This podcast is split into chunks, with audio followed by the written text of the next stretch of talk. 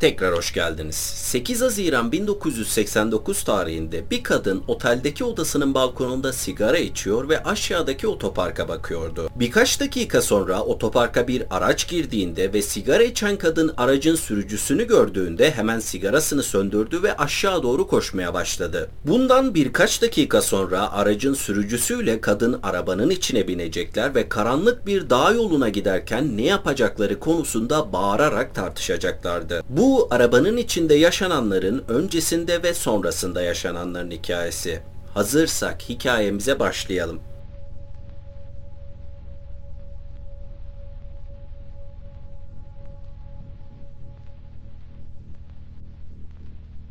...1987'nin Eylül ayında 25 yaşındaki Susan Pikeville'deki evinin oturma odasındaydı. İnsanlar odada yüksek sesle konuşuyorlardı. Ancak Susan etrafında olan biteni umursamıyormuş gibi gözüküyordu. Susan iki küçük çocuğu ve eski kocasıyla bu dört odalı evde yaşıyordu. Eski kocasıyla aynı evi paylaşmak bile zaten yeterince kötüydü. Ancak eski kocası Kenneth iki arkadaşını onların yanında kalması için davet ettiğinde işler daha da kötüleşmişti. Susan bu çiftin tehlikeli bir çift olduğunu biliyordu. Çiftin erkek üyesi kasabada kedi göz olarak biliniyordu. Keskin mavi gözlere sahip olmasının yanında bölgedeki küçük suçlular için tam bir kahramandı. Çünkü yıllar önce bir bankayı başarılı bir şekilde soymuş ve 300 bin dolardan fazla para çalarak kaçmayı başarmıştı. Susan ne kendisinin ne de çocuklarının kedi gözle veya sevgilisiyle hiçbir ilgisi olsun istemiyordu. Ancak onları evden kovmaya da çalışamıyordu. Çünkü eski kocası Kenneth kızdığında kendisine şiddet uyguluyordu. Bu yüzden Susan konuşan üçlüyle aynı odada da olsa aslında duvara bakıyor ve kafasının içindeki düşüncelerle meşgul oluyordu. Ta ki kedi gözün bir sonraki soygun planını duyana kadar. Susan planın detaylarını dinledikçe kasabadan çıkış biletini bulduğunu düşünmeye başladı. Susan yıllarını içinde bulunduğu durumdan çıkmaya çalışarak geçirmişti. Fakirlik içinde büyümüş ve yaşamının çok büyük bir kısmını da bu kasabada geçirmişti. Filmlerde izlediği insanların yaşamları gibi bir yaşamı içten içe çok istiyordu. Ancak sadece istemekle olmadığını da biliyordu. Kasabadan çıkış planını uygulamak için yeterli parası yoktu. Bu yüzden Kedi Göz'ün kız arkadaşı ve Kenneth planı hakkında konuşurken Susan oturma odasından çıkıp mutfağa geçti. Oturma odasında hala soygun planının konuşulduğundan emin olduktan sonra bir telefon görüşmesi yaptı. Telefonun diğer ucundaki kişi telefonu açtığında Susan fısıltıyla birkaç kelime söyledi ve telefonu kapadı. Ardından tekrar oturma odasına girip kısa bir süreliğine koşuya çıkacağını söyleyip Kenneth'a çocuklara göz kulak olmasını da söyledikten sonra evden ayrıldı. Evdeki kargaşadan kısa süreli bile olsa uzaklaşmak, güneşin ve rüzgarın yüzüne vurması Susan'a özgür ve iyi hissettiriyordu. Ama bugünkü evden çıkış amacı bunların hiçbiri değildi. Susan yapmaya gittiği şeyi düşündükçe üzerine bir ağırlık çöküyordu. Sonunda kasaba merkezine geldiğinde ana yoldan saparak topraklı bir yola geldi. Yolun sonunda kendisini bekleyen aracı gördükten sonra sağına soluna bakan Susan izlenmediğinden emin olduktan sonra aracın yolcu kapısını açtı ve içine bindi. Ardından sürücü koltuğunda oturan adama merhaba dedi. Aracın sürücüsü 28 yaşında bir FBI ajanı olan Mark Putnam'dı. Mark en önemli hedeflerinden biri olan kedi gözü yakalamak için kolluk kuvvetleriyle iletişim kurmuş ve güvenilir bir bilgi kaynağı olan bir muhbir bulma konusunda yardımcı olmalarını istemişti. Bu isteği de şerif yardımcısı tarafından Susan'la tanıştırılmasıyla sonuçlanmıştı. Susan daha önce uyuşturucu ticareti yapmıştı ve bölgedeki suçlularla bağlantıları vardı.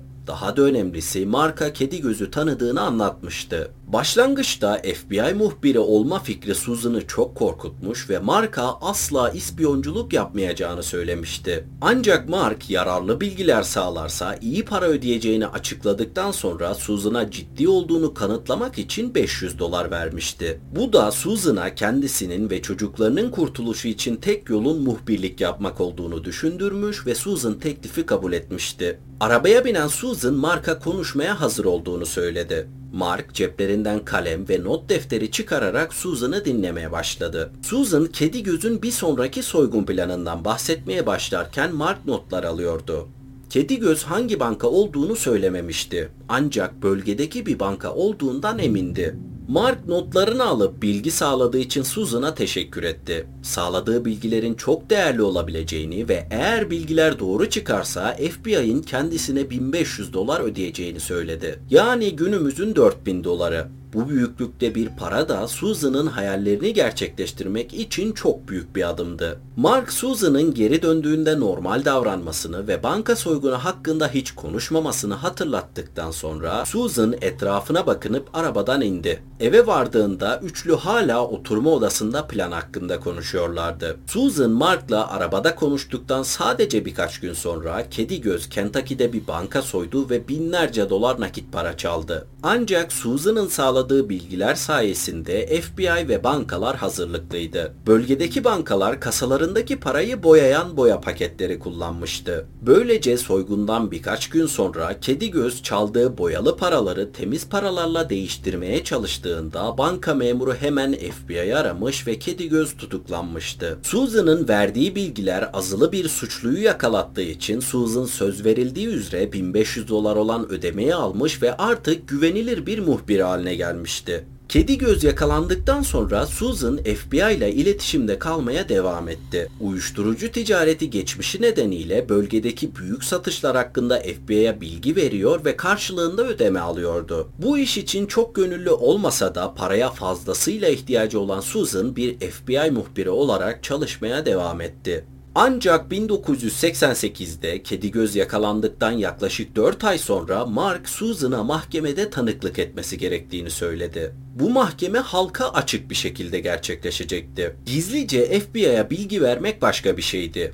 Ancak açıkça tanıklık etmek kendisi için çok fazlaydı. Eğer bunu yaparsa Kedi Göz'ün ailesi veya arkadaşları tarafından bir suikaste kurban gideceğinden çok korkuyordu. Ancak Mark eğer tanıklık etmeyi kabul ederse 4000 dolar ödeme alacağını söylediğinde Susan bu teklifi de kabul etti. Susan'ın mahkemede verdiği ifade kedi gözü hapse atmaya yetmişti ve mahkemeden sonra Susan muhbir olarak çalışmaya devam edip bir soyguncuyu daha yakalatmıştı. Ancak bir sorun vardı. Susan'ın etrafındaki insanlar yeni işini fark etmeye başlamıştı. Eski kocası Kenneth arkadaşı Kedi Göz'ün mahkemesinde ifade verdiğini biliyordu ve Susan bunun tek seferlik bir şey olduğunu ısrarla söylemeye devam etse de Kenneth aksini düşünüyordu. Susan bir şekilde birilerinin kendisini öldüreceği korkusuyla yaşamaya başladı ve bu korku paranoya ve stresten kurtulmak için aşırı derecede içki içmeye ve uyuşturucu kullanmaya başladı.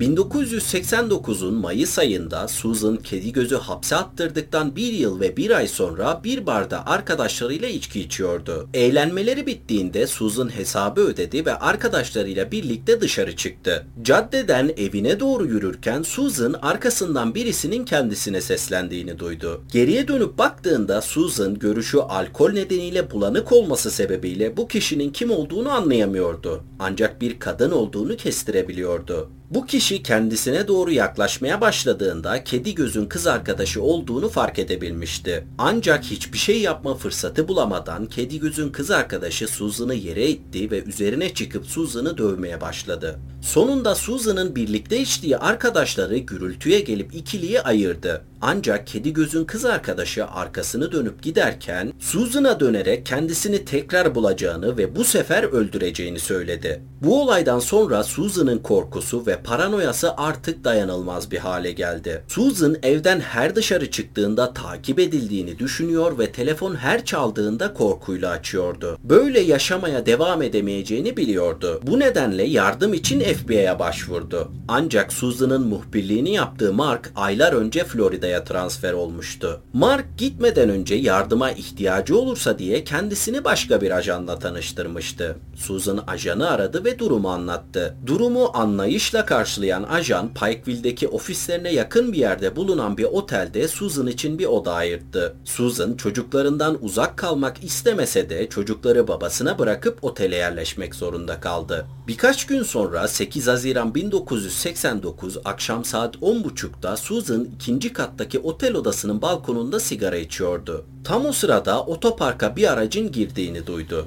Kafasını çevirip arabaya baktığında ve inen şoförün kim olduğunu gördüğünde geri çekilip şoförü izlemeye başladı. Şoför odasına girdikten hemen sonra sigarasını söndüren Susan yangın merdivenlerinden aşağı doğru koşmaya başladı. Sürücünün girdiği odanın kapısına geldiğinde kapıya vurdu. Kapı açıldığında Susan içeri girdi ve Susan içeri girer girmez sürücü kapıyı sinirle arkasından kapattı. Sadece birkaç dakika sonra kapı tekrar açıldı ve sürücü Susan'la birlikte otoparka doğru koşup arabaya bindi. 16 Haziran 1989 sabahında Susan ve arabanın sürücüsü otelden ayrıldıktan 8 gün sonra Dedektif Richard Ray karakoldaki masasına otururken dikkatini masasındaki kendisine hitaben yazılan not çekti. Not üstünden gelen bir kadının kayıp vakasını araştırma emriydi. Ray kahvesinden bir yudum aldıktan sonra kayıp çağrısını alan polisle konuşmaya gitti. Çağrıyı alan polis kendisine kaybolan kadının adının Susan Smith olduğunu söyledi. Dedektif Susan'ın FBI muhbiri olarak çalıştığını ve eğer kendisinden haber alınamıyorsa başına bir şeyler gelmiş olma ihtimalinin yüksek olduğunu çok iyi biliyordu. Bu yüzden hemen işe koyulup karakoldan çıktı, arabasına bindi ve Susan'ın kız kardeşinin evine gitti. Kapıyı çalıp içeri davet edildiğinde dedektif Susan'ın kız kardeşine Susan'ı incitebilecek biri olup olmadığını sordu. Susan'ın kız kardeşi bir dakika bile düşünmeden eski kocasının adını verdi. Gerekli birkaç şey daha öğrendikten sonra dedektif bir şey öğrenir öğrenmez kendisine bildireceğini söyleyip evden ayrıldı. Dedektif Susan'ın bir muhbir olarak çalıştığını bildiği için FBI ile de iletişim kurması gerektiğini biliyordu. Böylece Susan eğer FBI tarafından gizli bir operasyon için görevlendirilmişse operasyonu mahvetmeden Susan'ı bulabilirdi. Mart'tan sonra Susan'ın çalışmaya başladığı ajanı arayarak Susan'ın kaybıyla ilgili bir bilgisi olup olmadığını sordu. Ancak dedektif kendisini bir otele yerleştirdiğini ve kayıp olduğundan bile haberinin olmadığını söyledi. Bir şey bulurlarsa birbirlerini bilgilendirmek konusunda sözleştikten sonra dedektif Susan'ın arkadaşlarıyla ve ailesiyle konuştu. Şimdilik Susan'ın kayboluşunun ardında Kedi Göz'ün kız arkadaşı veya Susan'ın eski kocası Kenneth var gibi görünüyordu. Ancak dedektif iki şüpheliyi sorgulamak için karakola getirmek istediğinde hukuki bir duvara takıldı. Susan'ın kaybolduğunu veya başına bir şey geldiğini gösteren hiçbir kanıtı yoktu. Susan'ın cesedi bulunmamıştı. Kaldığı otelde veya eski kocasının evinde bir şiddet, boğuşma belirtisi yoktu. Şüpheliler için arama ve tutuklama emri çıkartmaya çalıştığında Susan'ın uyuşturucu kullanımı ve ticareti geçmişi olduğundan dolayı uyuşturucu ticareti yapmak için şehirden ayrılmış olabileceği gerekçe gösterilerek emirler çıkartılamadı. Susan'ın kayıp soruşturması resmi olarak askıya alınırken dedektif başka dosyalara atansa da haftada sadece birkaç saat bile olsa Susan'ın kayıp dosyasıyla gizlice bile olsa ilgilenmeyi bırakmadı. Çünkü bu genç kadının hayatında tartışmalı seçimler bile yapmış olsa korunmayı ve bulunmayı hak ettiğini düşünüyordu. Sonunda Susan'ın kayboluşundan 7 ay sonra 1990 yılında dedektif Susan'ın eski kocası Kenneth'ı sorgulamak ve yalan makinesi testine sokmak için gerekli resmi izinleri almayı başardı. Ancak yapılan test sonuçları belirsiz çıkmış ve Kenneth sorgu boyunca karısının kayboluşuyla bir ilgisi olmadığını söyleyip durmuştu. Dedektif bir sonraki adımında ne yapacağını, üstlerini soruşturmaya devam etmeye nasıl ikna edeceğini düşünürken Susan'ın kız kardeşinden bir telefon geldi. Telefonu açan dedektif her şeyin yolunda olup olmadığını sorduğunda Susan'ın kız kardeşi ablasını aramayı bırakabileceğini söyledi. Dedektif söylediklerini yanlış anlamış olabileceğini düşünüp ne demek istediğini sordu. Susan'ın kız kardeşi kuzenlerinden birinin telefonda Susan'la konuştuğu haberini verdi. Yani Susan güvende ve hayattaydı. Dedektif aylardır takıntılı bir şekilde çalıştığı kayıp davasında söylediklerinin doğru olduğuna inanmayı çok istiyordu. Ancak bunun için önce söylediklerinin doğruluğundan emin olmalıydı. Susan'ın kız kardeşinden telefon eden kuzeninin adını ve adresini istedi. Notlarını aldıktan sonra teşekkür edip telefonu kapatan dedektif arabasına binip aldığı adrese gitti. Verilen adrese gidip arabasından indikten sonra ziyarete geldiği evin kapısının açık olduğunu gördü. Açık olan kapıya yaklaştığında içeriden bir bağırma sesiyle birlikte ayak sesleri gelmeye başladı. Dedektif daha bağırma ve ayak sesine tepki veremeden kafasını kaldırdığında bir pompalı tüfeğin namlusuna bakıyordu. Ellerini kaldıran dedektif kendini tanıtıp kayıp olan kuzeni Susan'la ilgili konuşmak için geldiğini söylediğinde kadın dedektifi baştan aşağı süzdü ve silahını indirdi. Dedektif Susan'ın kuzenine yaptığı telefon görüşmesini sorduğunda yüzünde çok tuhaf bir ifade belirdi. Dedektif bir sorun olup olmadığını sorduğunda Susan'ın kuzeni arayan kişinin Susan olup olmadığından emin olamadığını söyledi.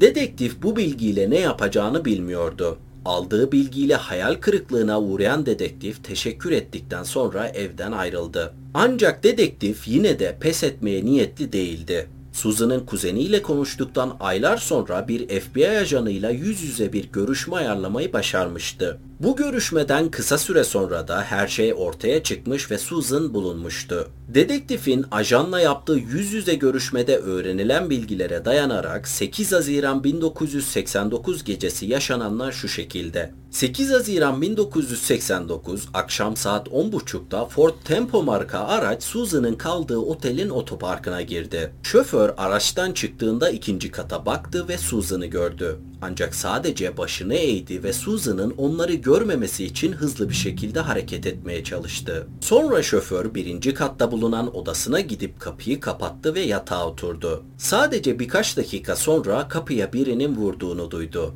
Gelenin Susan olduğunu tahmin edebiliyordu. Bu yüzden kalktı ve kapıyı açtı. Şoför kapıyı açar açmaz Susan bağırmaya başladı.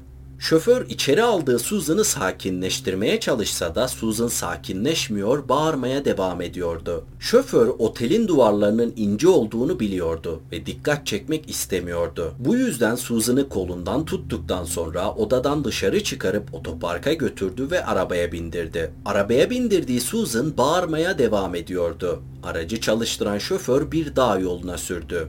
Aracı park ettiğinde Susan hala bağırmaya devam ediyordu. Sonunda şoför de bağırıp Susan'a sessiz olmasını söyledi. Ancak Susan bağırmaya devam ediyordu. Şoför ellerini direksiyona vurup ardından Susan'a doğru atıldı.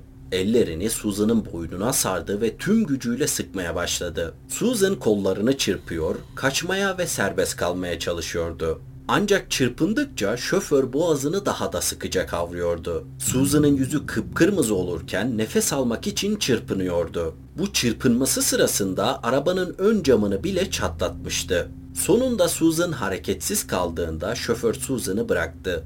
Ardından yakınlarda başka bir araç olup olmadığını kontrol etmek için dışarı baktı. Yalnız olduklarından emin olduktan sonra arabadan indi, yolcu tarafına gitti, kapıyı açıp Susan'ın cesedini dışarıya çekti. Susan'ın kıyafetlerini çıkardıktan sonra bagajı açıp giysileri içine attı ve ardından Susan'ın cesedini de bagaja koydu.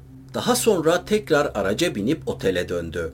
Otele döndüğünde duş alıp boğuşma sırasında kesilen elini bandajladıktan sonra da yatıp uyudu.